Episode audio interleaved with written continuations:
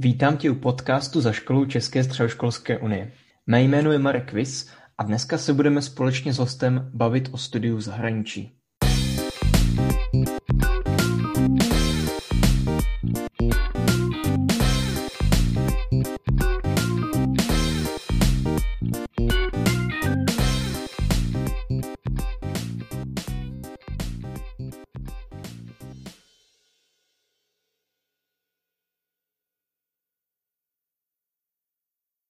Pro začátek eh, začnu s klasickou otázkou. Proč jsi vybrala právě Estonsko?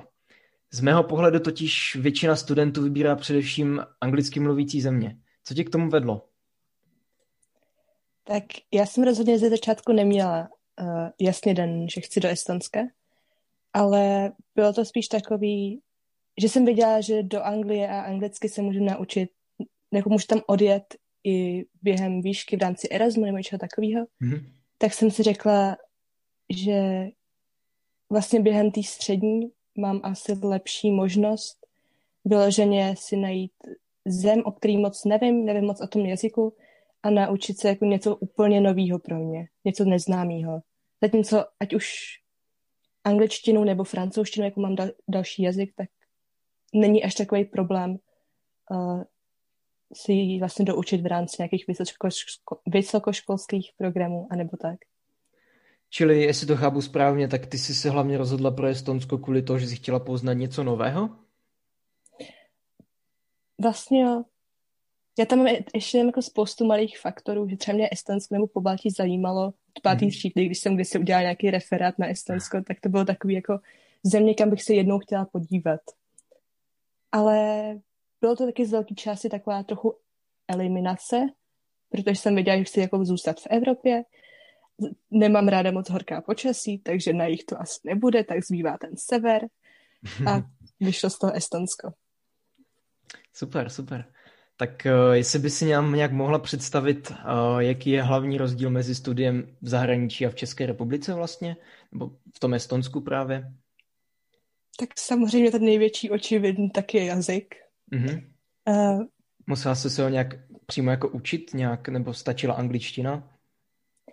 Hele, já jsem tady i bydlím u rodiny, která mluví výhradně estonsky, takže pro mě je vlastně naučit se ten jazyk nezbytností. Mm-hmm. Že bez toho bych tam nefungovala a i ve škole, tak je tam pár učitelů, kteří jako ovládají angličtinu, ale jednak to není jako úplně, že by mi mohli vysvětlovat jejich předmět v angličtině. A pak tam jsou samozřejmě ti, kteří vůbec anglicky nekomunikují, takže s tím je potřeba domluvat posunky a, a estonštinu. Ale jinak největší rozdíl, co tady zažívám, tak že moje gymnázium tak je spojené a vlastně se základní školou, takže tam jsou děti od první třídy až do 13. ročníku. 12. ročníku, pardon, tady mají o rok a je to úplně maličkatá škola. Já mám to třeba, nevím, stovka studentů maximálně a všichni se tam jakoby znají navzájem. Mm-hmm. Vždycky o přestávkách se chodíme navštěvovat. Ale co se týče toho vyloženě školního systému, tak jednak to má jedna hodina 45 minut, což pro mě ze začátku byl obrovský strach, jakože 45 minut v Čechách to nezvládám tam umírám nudou po 20 minutách. A tady 65, když tomu ještě navíc nerozumím, to byla velká výzva. Ale vlastně to funguje hrozně dobře, jako dokážou probrat mnohem víc během té hodiny a rozvíjet ty témata. A mě to vlastně hrozně vyhovuje, i když mám, nevím, jenom jednu hodinu týdně místo normálních tří, třeba v angličtině. Mm-hmm. Ty a... Tě... Promiň, můžeš mluvit? No ještě uvažuji, jaký je takový největší rozdíl pro mě. Třeba vůbec nemám biologii tenhle rok. Že tam to mají rozdělen, uh, na mý škole to mají rozdělen, že tři roky gymnázia, co tam mají, tak jeden rok mají chemii, druhý rok mají fyziku a třetí rok mají biologii. Že to nemají naraz ty předměty. Mm-hmm. To mě taky trochu zaskočilo. Zajímavé rozdíly. Uh, mě nejvíce teda zaujalo těch 65 minut, to je jakože hodně velký rozdíl. jestli by si k tomu ještě se mohla nějak jako vyjádřit, nebo jestli... Ono ještě zvláštní pro mě na tom je, že mají 65 minut hodinu a pak jenom desetiminutový přestávky mezi těma hodinama. Což je jakoby, když to porovnám s česk- českou výukou, tak tam je většinou 45 minut a pak nějakých 15 až 20 mm-hmm. minut přestávek, tuším. Mm-hmm. Ale vlastně ono to je takový mnohem snažší. A že když jak, jak to jsou malotřídky, že nás tam 10 ve třídě, tak si vlastně ty učitelé udrží pozornost těch žáků mnohem s nás a mnohem s nás to jako dokážou uh, zařídit tu výuku tak, aby bavila všechny ty studenty. Že když máš 30 lidí ve třídě, tak to prostě nevyrovnáš tak, aby každý, každý v tom něco mohl najít svýho, co ho bude zajímat. A to si myslím, že je vlastně ohromná výhoda mít malou třídu, že velkou třídu by nebyli schopni ukočírovat. Jasně, tady můžu teda narazit na další otázku a to je vlastně, uh, jaká je atmosféra toho studia s tím, že ty si vlastně zmiňovala, že vás je tam méně v té třídě a mm-hmm. si to můžeš ještě nějak rozvést? Atmosféra toho studia je to vlastně skvělý, protože všichni vědí v té škole, že tady jsem jenom na jeden rok a že vlastně estonsky až tak dobře neumím a já se neskutečně jako mě podporují, ať už dělám cokoliv. Takže třeba já chodím uh, na dvakrát týdně na hodinu estonštiny, nechodím se svojí třídou, ale chodím se šestou třídou. Mm-hmm. A je to skvělé, protože jak jsou ty děti mladší, tak jsou mnohem zvědavější a fakt se nebojí na nic ptát a úplně na rovinu ti řeknou, hej, já ti nerozumím, řekni to ještě jednou, protože netuším, co říkáš v té estonštině. A je to jako hrozně krásné, že vlastně děti jsou strašně zlí, ale vlastně hrozně nápomocný v tom naučit se jazyk.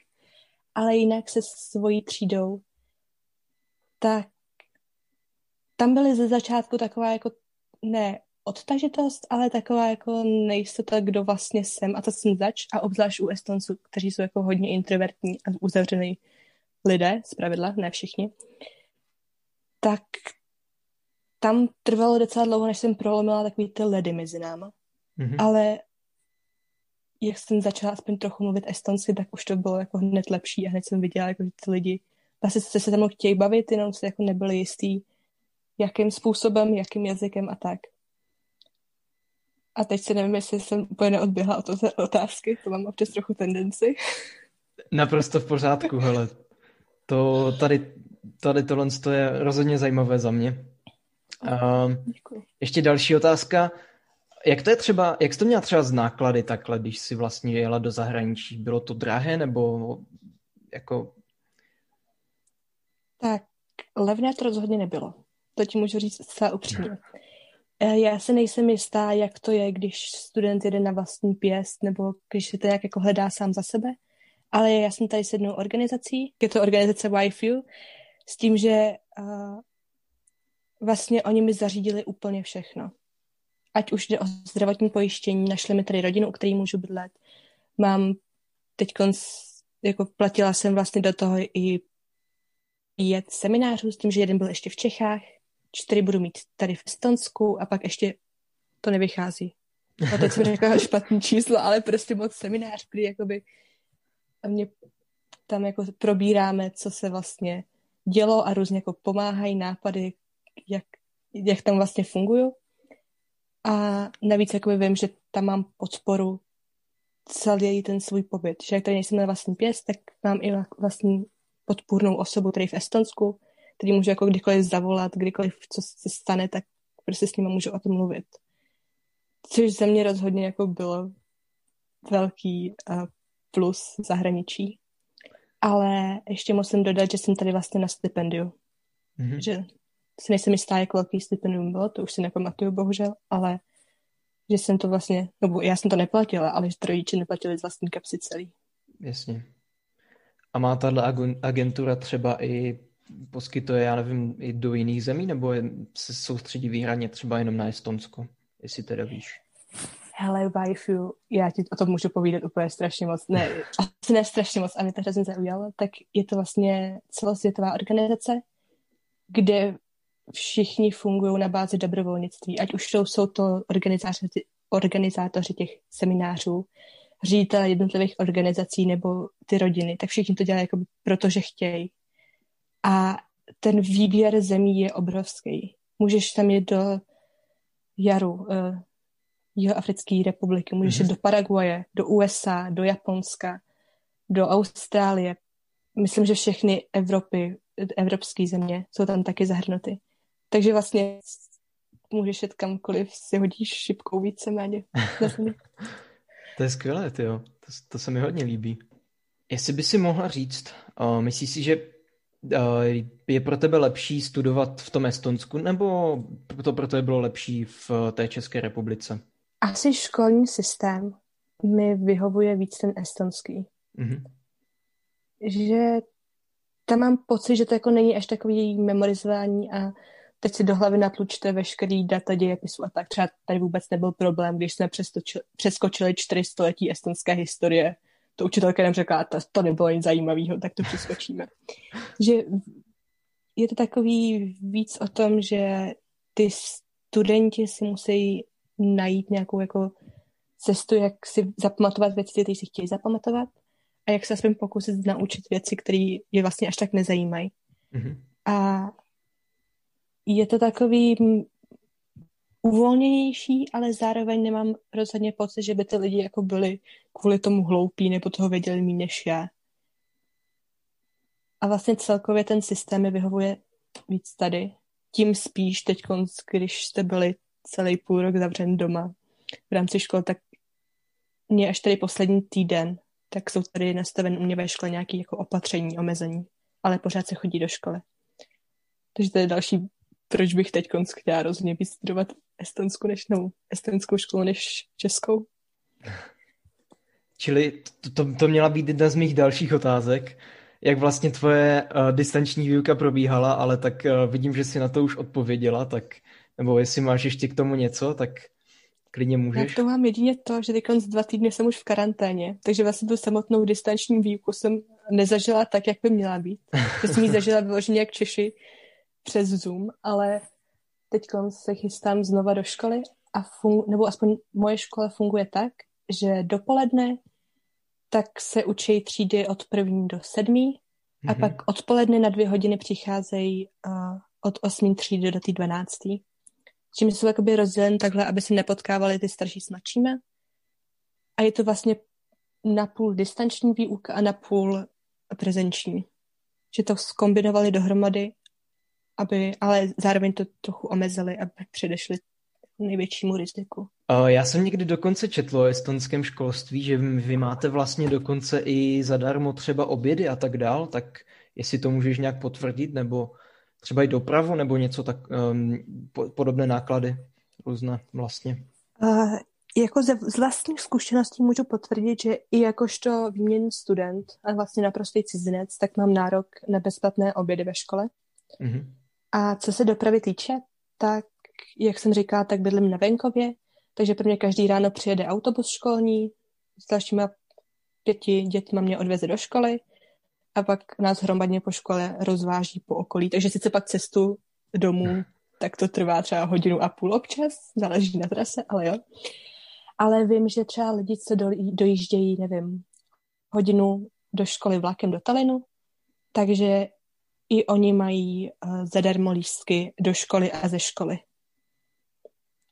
Jasně. Takže i to mají pro pokrytý od státu. Mm-hmm. A jinak třeba i veškerý jako pracovní sešity, učebnice, tak to se tady dostává. Že ani já jsem nemusela platit nějakou svoji učebnici angličtiny, což jsem musela ještě v rámci základní školy v Čechách. Super, děkuji moc krát. Um, i myslíš si, že by si české školství mělo vzít příklad z výuky z tvojí, vlast, z tvojí školy nějakým způsobem, že by třeba se mělo nějakým způsobem adaptovat nebo nějakým způsobem změnit, aby vypadalo třeba jako to estonské školství? Ty mě teď napadl jeden velmi konkrétní příklad. Mm-hmm. Ale to je velmi konkrétní tím způsobem jako na mojí školu v Čechách a na Estonsku. Že tady je skvělá hudební výuka, že se tam vyloženě se tam hraje na nástroje celou dobu. A není to vlastně, no trocha teorie taky, ale není to takový jako dějiny hudby jako tady. ale že třeba ta škola má, nevím, teď plácnu deset uh, ukulele, má tam prostě kytary a ty děti, když chtějí, tak prostě můžou jenom přijít a říct učiteli, já chci teď hrát na baskytaru a tak on mě prostě začne učit hrát na baskytaru, že to je mnohem víc vlastně od těch dětech. Jasně. To... A vlastně, co oni chtějí, ale to už jsem vlastně říkala. A jinak mi přijde, že nevím, jak ty to máš na škole, ale aspoň na, u nás na škole, tak jsme měli takovou tu platformu bakaláře, kde byly veškeré známky, úkoly. A teda nejsem si jistá, jak, to, jak moc to funguje, ale u nás to trochu haprovalo, že sice známky, jo, to jste tam našli, ale třeba úkoly vůbec. A tady v to školství tak funguje, nebo oni mají vlastní uh, platformu, kterou vlastně oni si vy, vy, vyvinuli a jsou na to velmi hrdí, musím dodat. Je to e je to vlastně úplně to stejný, ale vyloženě, no, vážně to používají, tam píšou veškeré informace jako změny ve škole, co se děje, píšou tam veškeré úkoly, co ti dávají učitelé z hodiny, píšou ti tam, kde budou různé testy, známky a tak. A to mi přijde, že po tady té technické stránce to mají rozhodně promakanější než my Češi. Mm-hmm. A s tím vlastně částečně souvisí výuka a IT, jako počítače. S tím, že v Čechách jsem se vždycky učila, jak dělat tabulky v Excelu, což je sice výborná jako věc do života, ale tady třeba ten první půl rok jsem strávila tím, že jsme se učili o bezpečnosti na internetu, jak správně jako z, uh, zabezpečit telefon, počítač, učili jsme se nějaké jako základy o různých virech, firewallech, že to byly takový ty jakoby, aspoň podle mě, věci, které se člověk jen tak jako ne, nedohledá na internetu, tak abych pochopil. A přišlo mi to vlastně pro dnešní dobu mnohem zásadnější než Excelové tabulky, Prostě který si můžeš najít kdekoliv návod. Si myslím, že bychom mohli se věnovat třeba i, ty jsi říkala vlastně, že vaše škola se zaměřuje více na, na tu praktičnost, že jo, tak jestli mm-hmm. můžeš k tomu ještě něco víc, na vlastně volnost nějakou těm, u těch studentů. Jednak je to větší volnost a jednak je to třeba i, že ty studenti si musí dohledávat různé informace k té svý výuce a je tam Pardon, já jsem to musím jenom formulovat trochu v hlavě, protože... Pohodě. no tak ta volnost rozhodně, že jednak si učitel, když něčemu nerozumíš, tak má mnohem víc času na to si tě prostě vzít k tabuli a teď to vysvětlovat postupně v matematice, prostě jeden příklad za druhým, že to není tak jako, že tam mají pak 30 žáků, kteří jenom koukají na tabuli a nic nedělají, protože vlastně proč, když to. Ale je to taky, že třeba náš zeměpisář, tak ten se nás na rovinu zeptal, jako, co teď byste chtěli vědět, co, co, co teď chcete následující dva týdny probírat. A že vlastně z těch nápadů, co dostal od, od těch studentů, tak my jsme měli jako dan velký téma, jako města světa, ale že si k tomu vlastně mohli říct, co konkrétně je k tomu zajímá. A to mi přišlo jako vlastně hrozně dobrý, že si mohli zjistit to, co chtějí. A zároveň, jak jsem říkala, tak často se snaží ty, ty žáky vést k tomu, aby se naučili dohledávat informace a ověřovat si jejich pravdivost. Takže je tady jako i obrovské množství různých projektů, který mimochodem dělat projekty na zeměpis v estonštině, to je, to je luxus. To ti jednou přeju zažít. Ale a, hlavně no, dělat jako různé projekty, ať už jenom čistě o tom, ověřit si nějaké informace a teď najděte nějaký příklad fake news a teď nebo takhle konkrétní. A nebo jsem taky dělala projekt, kdy prostě jsem měla zadan obrovský téma. Bylo to uh, vývoj populace v, v azijské zemi. Mm-hmm. Zne, zemi v Asii. A teď vlastně jsem si jednak mohla vybrat tu zemi a mohla jsem si vybrat, jestli ji chci porovnávat s nějakou jinou, nebo jak vlastně úplně tu formu, vlastně co s tím chci udělat já sama. A to se mi hrozně líbí, že vlastně jako ty žáci vlastně můžou hrozně moc ovlivnit to, co se naučí. Jasně. A to, co je zajímá. na závěr mám už poslední otázku. Co by si takhle poradila českému studentovi, který má zájem o studium v zahraničí? Jaké by měly být jeho první kroky, když vlastně by chtěl na nějakou školu v zahraničí? Neváhat o tom. A to, já, já mám problém, že já vždycky si rozhodnu jednou tady to udělám. A tak nejdůležitější samozřejmě takový ten první krok k tomu se opravdu odhodlat a najít ať už nějakou organizaci, se kterou tam pojedeš, nebo já nevím, nějakou kamaráda, u kterého přes kterého to můžeš zařídit všechno, nebo tak. A no, podle mě hlavně to odhodlání jako nejdůležitější a ten první krok. Tohle byl čtvrtý díl letošního podcastu za školou. Můžeš nás sledovat na našich sociálních sítích, kde přidáváme zajímavé informace. A v případě, že si tento podcast líbil, nezapomeň se podívat na starší díly.